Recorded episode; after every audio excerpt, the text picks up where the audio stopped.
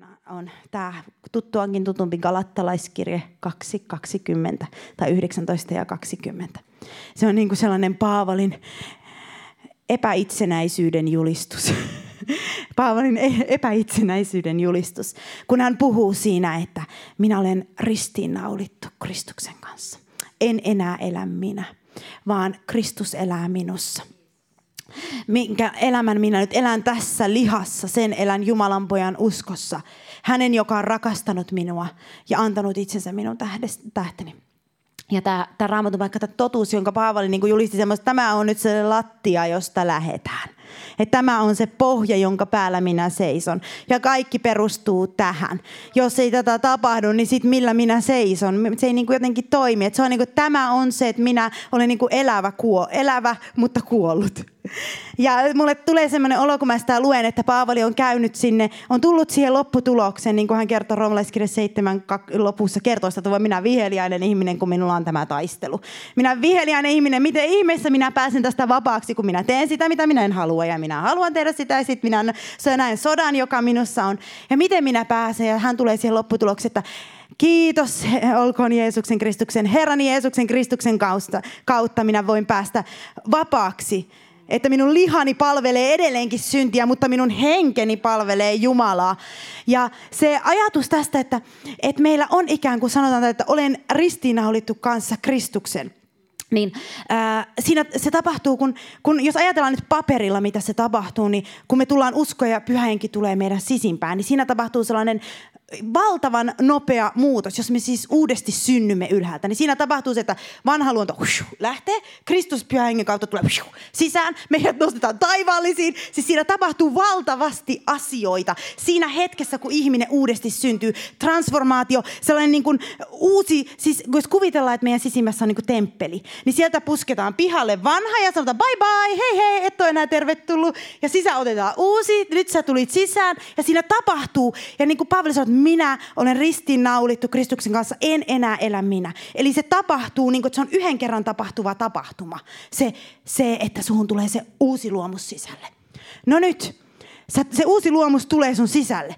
Mutta minne se tulee sisälle? Siihen vanhaan li- lihatemppeliin. Se ei lähde mihinkään se lihatemppeli. Se on siinä se, siellä on edelleenkin ne vanhat ajattelut, vanhat asenteet, vanhat toimintamallit.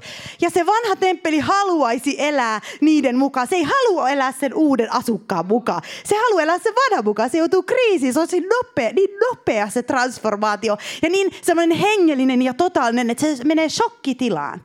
Eli me mennään vähän niin kuin kun menee Amerikkaan ja tulee sieltä pois, ja sä tunnet sen aikaeron, niin sä oot kaksi-kolme päivää tällaisessa tilassa, kun sä tuut takaisin. Sä et ole enää Amerikassa. Sä oot oikeassa, niin, sä oot siellä, missä sun kuuluukin olla. Mutta sun ruumis tuntee sen vaikutuksen. Ja sä oot sellainen tällaisessa tilassa, ainakin mulla. Menee melkein viikko.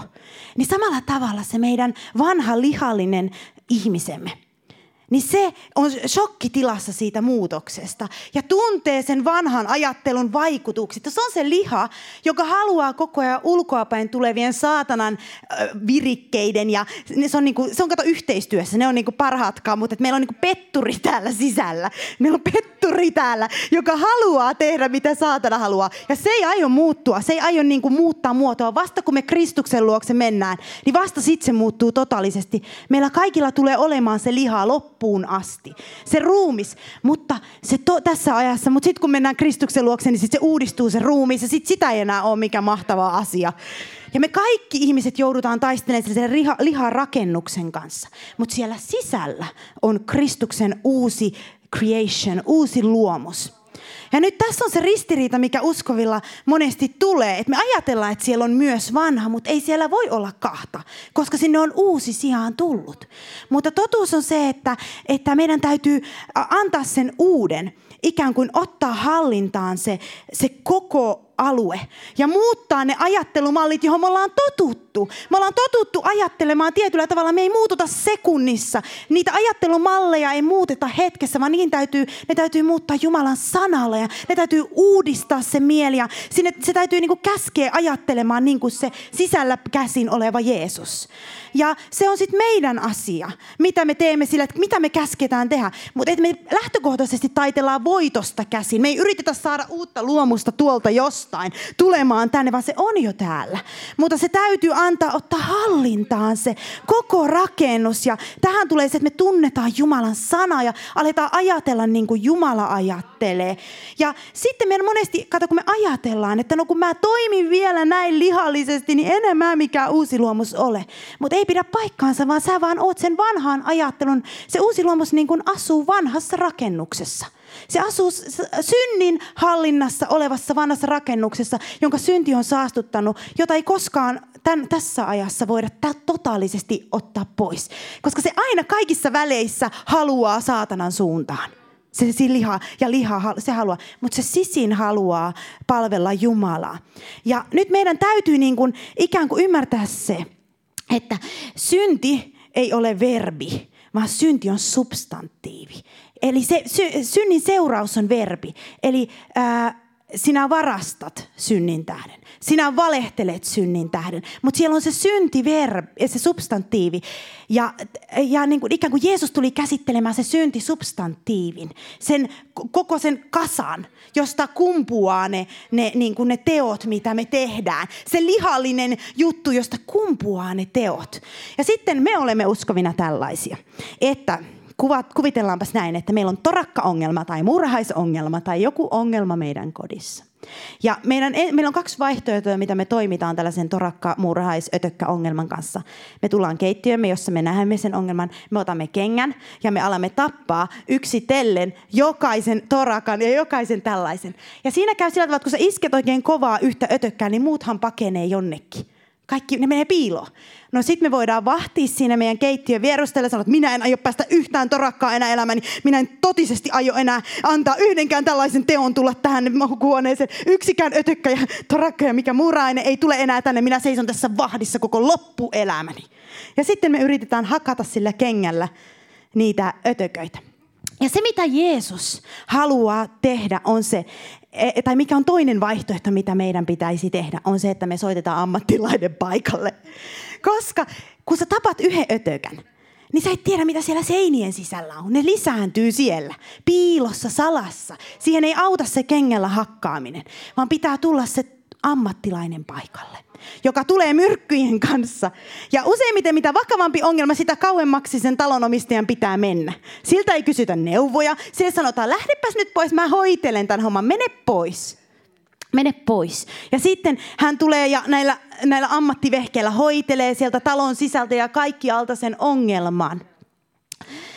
Ja me tehdään sillä tavalla monesti, että kun Jeesus on tämä ammattilainen, joka osaa tulla hoitaan sen syntiongelman. Mutta me halutaan hänet, että tässä sulle kenkä Jeesus, aletaan mäiskiä. aletaan mäiskiä yhdessä näitä torakoita. Mutta hän ei halua tehdä sitä, vaan hän haluaa tulla ja vaihtaa koko omistajuuden siinä talossa. Potkaista pihalle sen vanhan ja tuoda sisälle sen uuden. Ja koska hän on ainoa, joka voi elää sitä synnitöntä elämää, me emme itse pysty tuomaan niitä torakoita. Niitä tulee joka välissä lisää. Me ainoastaan, jos hän on siellä sisällä ja hän torjuu ne asiat. Ja sitten kun sanotaan, että olen Kristuksen kanssa ristiinnaulittu ja, äh, ja en enää elä minä. Ja sitten sinne sisälle, sinne meidän sisimpään on tullut se vaihtokauppa, koska hän ei halua tulla vaan niitä torakoita meidän kanssamme kengällä paukuttelemaan, niitä synnin seurauksia vaan hoitelemaan. Hän haluaa, että me mennään, siirrytään pois. Ja se alkaa siellä se uusi elämä siellä meidän sisimmässämme. En enää elä minä, vaan, vaan Kristus elää minussa. Siellä on se uusi omistaja tullut, joka kykenee elämään. Vain hän kykenee elämään pyhää elämää. Hän vain kykenee. Me emme pysty elämään sitä ö, kenkämme ja torakoittemme ja kaikkien kanssa. Me emme pysty sitä elämään. Ja tässä tullaan, kun sanotaan, että Kristus elää minussa. Niin ero siinä e, uskovan kanssa, joka voittaa ja pääsee yläpuolelle ja uskovan kanssa, joka koko ajan aina vaan joutuu alapuolelle. Niin ero on siinä, että tällä toisella Kristus on hänen koko elämänsä. Kristus meidän elämämme. Ja tällä toisella Kristus on mukana hänen elämässään. Hän ei ole tehnyt sitä vaihtokauppaa. Hän ei ole, Kristus ei ole hänen elämänsä. Ja tämä on niin voimallinen totuus, niin kuin kolossalaiskirjassa sanotaan, että Kristus meidän elämämme. Ilmestyy. Silloin tekin ilmestytte hänen kanssaan. Ja se on musta aivan ihana totuus, että Kristus meidän elämämme. En enää elä minä, vaan hän. Ja tämä, ja tämä on siis ihan se tehdä ihan tahdonvalinnan kautta, että en enää elä minä, vaan täällä elää Kristus. Hän elää elämäänsä nyt minun kauttani. Ja se on se vaihtokauppa, jonka hän tuli tekemään. Mutta me haluttaisiin vaan tehdä että tule mukaan minun elämääni. Tule hakkaamaan torakoita minun kanssani tällä puukengällä. Mutta se ei toimi. Se ei toimi, niitä tulee joka rakosesta lisää, jos ei Kristus saa olla meidän elämämme. Ja silloin me voimme löytää sen voittoisan tilan kaikissa tilanteissa. Me pääsemme yläpuolelle, kun Kristus on meidän elämämme. Ja tuo äh, Oswald Chambers sanoi todella hyvin, se sanoi tällä tavalla. Elämässä ei ole montaa tärkeää ratkaisun hetkeä, mutta tahdon antautuminen on suuri ratkaisukohta. Kun se on tehty, niin kaikki on tehty kun tahto, tahto annetaan hänelle. Kun hänelle annetaan se, että sinä olet minun elämäni. Sinä olet minun elämäni, Kristus. Ja tämä on se, se, se hyvin tärkeä ero, että sitten kun me ollaan tehty tämä, me sanotaan, sinä olet minun elämäni, Kristus sanoillamme tehty ja tajutus se tultu siihen, että nyt pidetään hautajaiset Annemarille, eikä enää käydä siellä herättelemässä sitä kuolleista jatkuvasti, vaan haudataan se. Sanotaan, että Kristus on nyt minun elämäni ja tämä on nyt tämä loppuelämä. Mä kasvan siinä, mä annan sen ottaa enemmän haltuun mun koko elämäni ajattelua, niin mieltäni, sitä vanhaa lihaa ruumista, ottaa haltuun sitä. Se, se vaihtokauppa on tapahtunut siellä se elämässä niin sitten se jae sanoo, että minkä nyt elän lihassa, sen elän Jumalan pojan uskossa. Eli ikään, elän ikään kuin uskoisin, että hän tarkoittaa juuri sitä, mitä hän sanoi. Että uskon häneen, uskon häneen, uskon hänen sanoihinsa.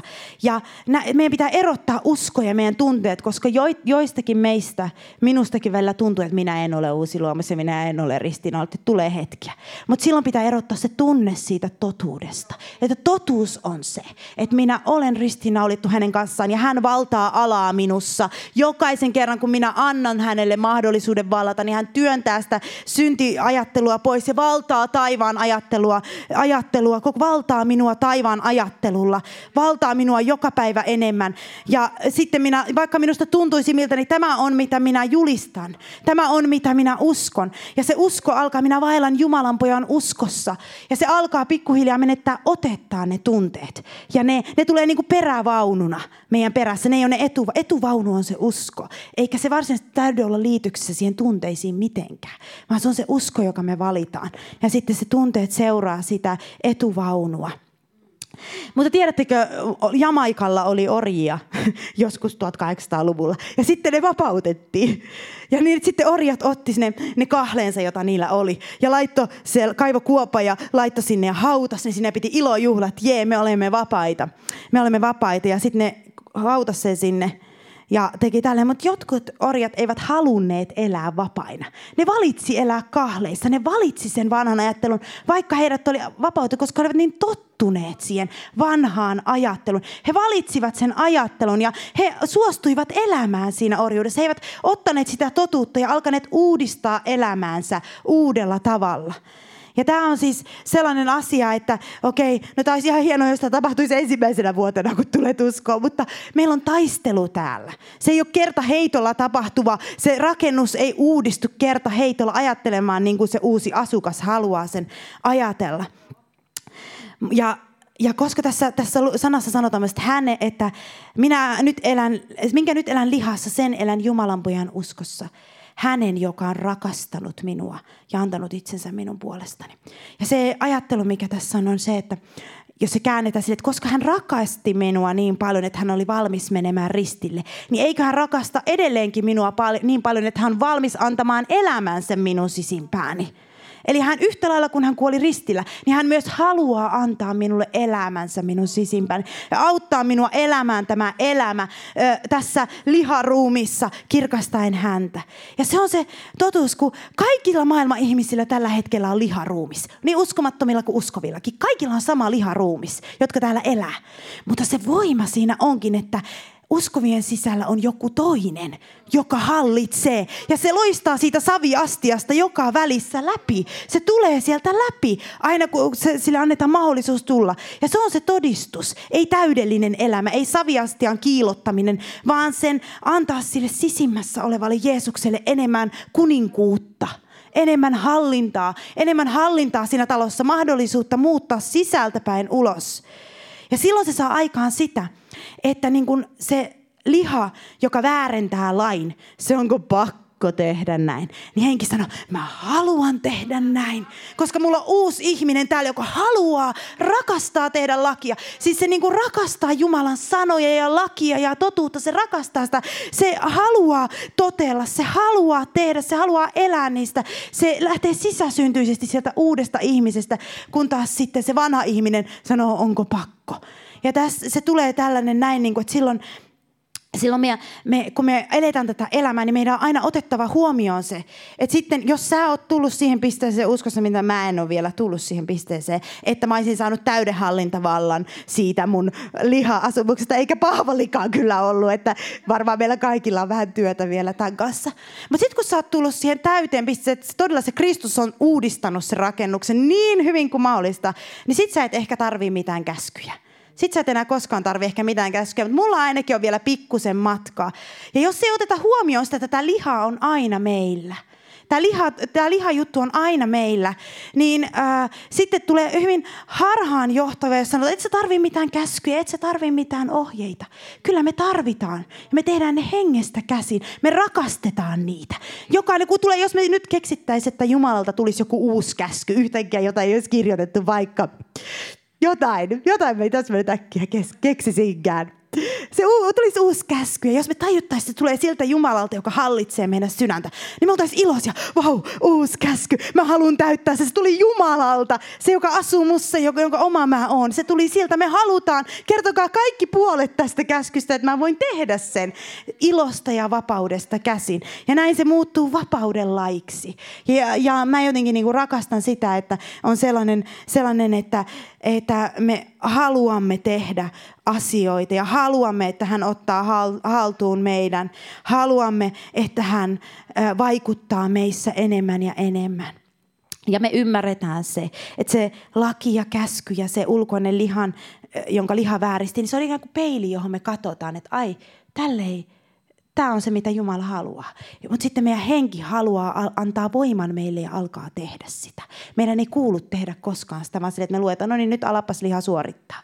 Vaan se kuuluu tehdä hengestä käsin. Että henki tekee sen. Ja, ja se, se, sen jälkeen, kun tämä, me ollaan tajuttu että tämä, tämä on se, se, mitä kristikunnan ja mun ja meidän kaikkien yhä enemmän on tajuttu, että kuka meissä asuu että Englannin kuningattarella oli tytär joskus. Ja tämä tyttö oli ruokapöydässä tosi huono käytöksi, niin mässäili ja sylki ja teki kaikkea. Ja se äiti sanoi silleen, että älä viittikö monta kertaa, että älä käyttäydy noin huonosti, älä käyttäydy noin huonosti. Miksi sä käyttäydyt tolla tavalla? Monta kertaa joutui sanomaan sille tytölle. Ja lopulta se, se kuningatar suuttu ja sovitaan nyt, että se oli vaikka Victoria se prinsessa, niin se sanoi sille tyttärelle tällä tavalla, että Victoria, etkö sinä tiedä, kuka sinä olet?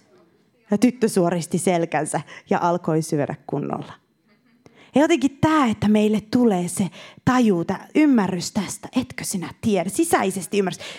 Hetkonen, synti ei hallitse enää minua minä haluan elää puhdasta elämää, koska minä olen Jumalan lapsi. Niin minä en ota mitään syntiä minun elämääni, koska minä olen tällainen. Minä kartan syntiä, minä haluan elää puhtaasti. Minä en ota näitä, koska minä tiedän, kuka minä olen. Niin minä, tämä ei kuulu minulle. Minä elän eri standardin mukaan kuin maailma. Ja tämä on se ihana vaihtokauppa. Eli vaikka meillä on taistelu ja vaikka me kaikki koetaan se sama vääntö tämän lihan kanssa, niin silti me elämme voitosta käsin siitä voitosta käsin. Ja nyt me voidaan rukoilla tätä asiaa ennen kuin kerätään uhria. Jeesus, me halutaan ymmärtää sitä, mitä sinä teit ristillä. Me halutaan ymmärtää sitä totaalista ristintyötä. Me halutaan kunnioittaa sitä ja ottaa itsellemme ymmärtää, että me olemme uusia luomuksia sinussa. Mutta me myös ymmärrämme, että tässä on taistelu, että se uusi luomus ottaa hallintaa meidän elämämme. Ja me kiitämme Jeesus, että sinä vahvistut meissä. Että sinä vahvistat meitä voittamaan kaikki ne lihalliset hyökkäykset, joita saatana tuo. Sinä vahvistat meitä elämään sen kutsun mukaisesti, sen jalon kutsun mukaisesti, joka meillä on, jotta me voisimme todella olla tulevana aikana niitä perillisiä, jotta me voisimme olla niitä tuomareita, jotta me voisimme olla niitä kuninkaallisia. Auta meitä, Herra ymmärtämään, ketä me olemme. Auta meitä näkemään, ketä me olemme. Herra, ketä me olemme. Mihin jaloon kutsun sinä olet meidät kutsunut. Mä rukoilen, Isä, että se ilmestys taisi tulla meille, että me antaisimme sinun ottaa hallintaan tämä elämä ja uudistaisimme mieltämme jatkuvasti sanasi alla. Uudistaisimme itsemme ajattelemaan niin kuin sinä, näkemään sinun totuuksiasi, näkemään sinun voimasi, näkemään sinun mahdollisuuksiasi. Herra, me kiitämme siitä, että sinä olet se Jumala, joka sinä sanoit olevasi. Vaan me, me haluamme julistaa sen, että se meidän vanha ihmisemme on kuollut. Me olemme Kristuksessa uusi luomus, joka tahtoo uudistua pyhän hengen voiman kautta aina vain uudestaan ja uudestaan enemmän ja enemmän Kristuksen kaltaisuuteen. Herra, minä kiitän sinua siitä, että sä annat tämän ilmestyksen laajasti tulla seurakunnan ylle. Sellaisen niin kuin nöyryyden ja kiitollisuuden siitä, mitä Jeesus on tehnyt. Ja halun, ennen kaikkea halun erää puhdasta elämää elämää. Että sä puhdistat seurakuntasi, että se näkee kuka se on. Näkee millaista elämää kuuluu elää, aivan erilaista kuin maailma. Herra, me pyydetään sitä, että sun henkesi tulee seurakuntasi ylle ja puhdistaa sen. Alkaa puhdistaa sisältäpäin ulos, niin kuin tänään jo Pirjo puhuu tuossa. Puhdistaa, puhdistaa, puhdistaa. Ja me kiitetään siitä, Herra, että sä teet sen työn ja autat meitä ymmärtämään, keitä me olemme. Ja autat meitä muovaamaan elämämme sen totuuden mukaan. Uudistamaan mielemme päivä päivältä Kristuksen kaltaisuuteen ja karttamaan syntiä viimeiseen asti, koska me olemme kuninkaallisia. Ylistys sun nimellesi, Jeesus. Kiitos ja ylistys sinulle. Amen.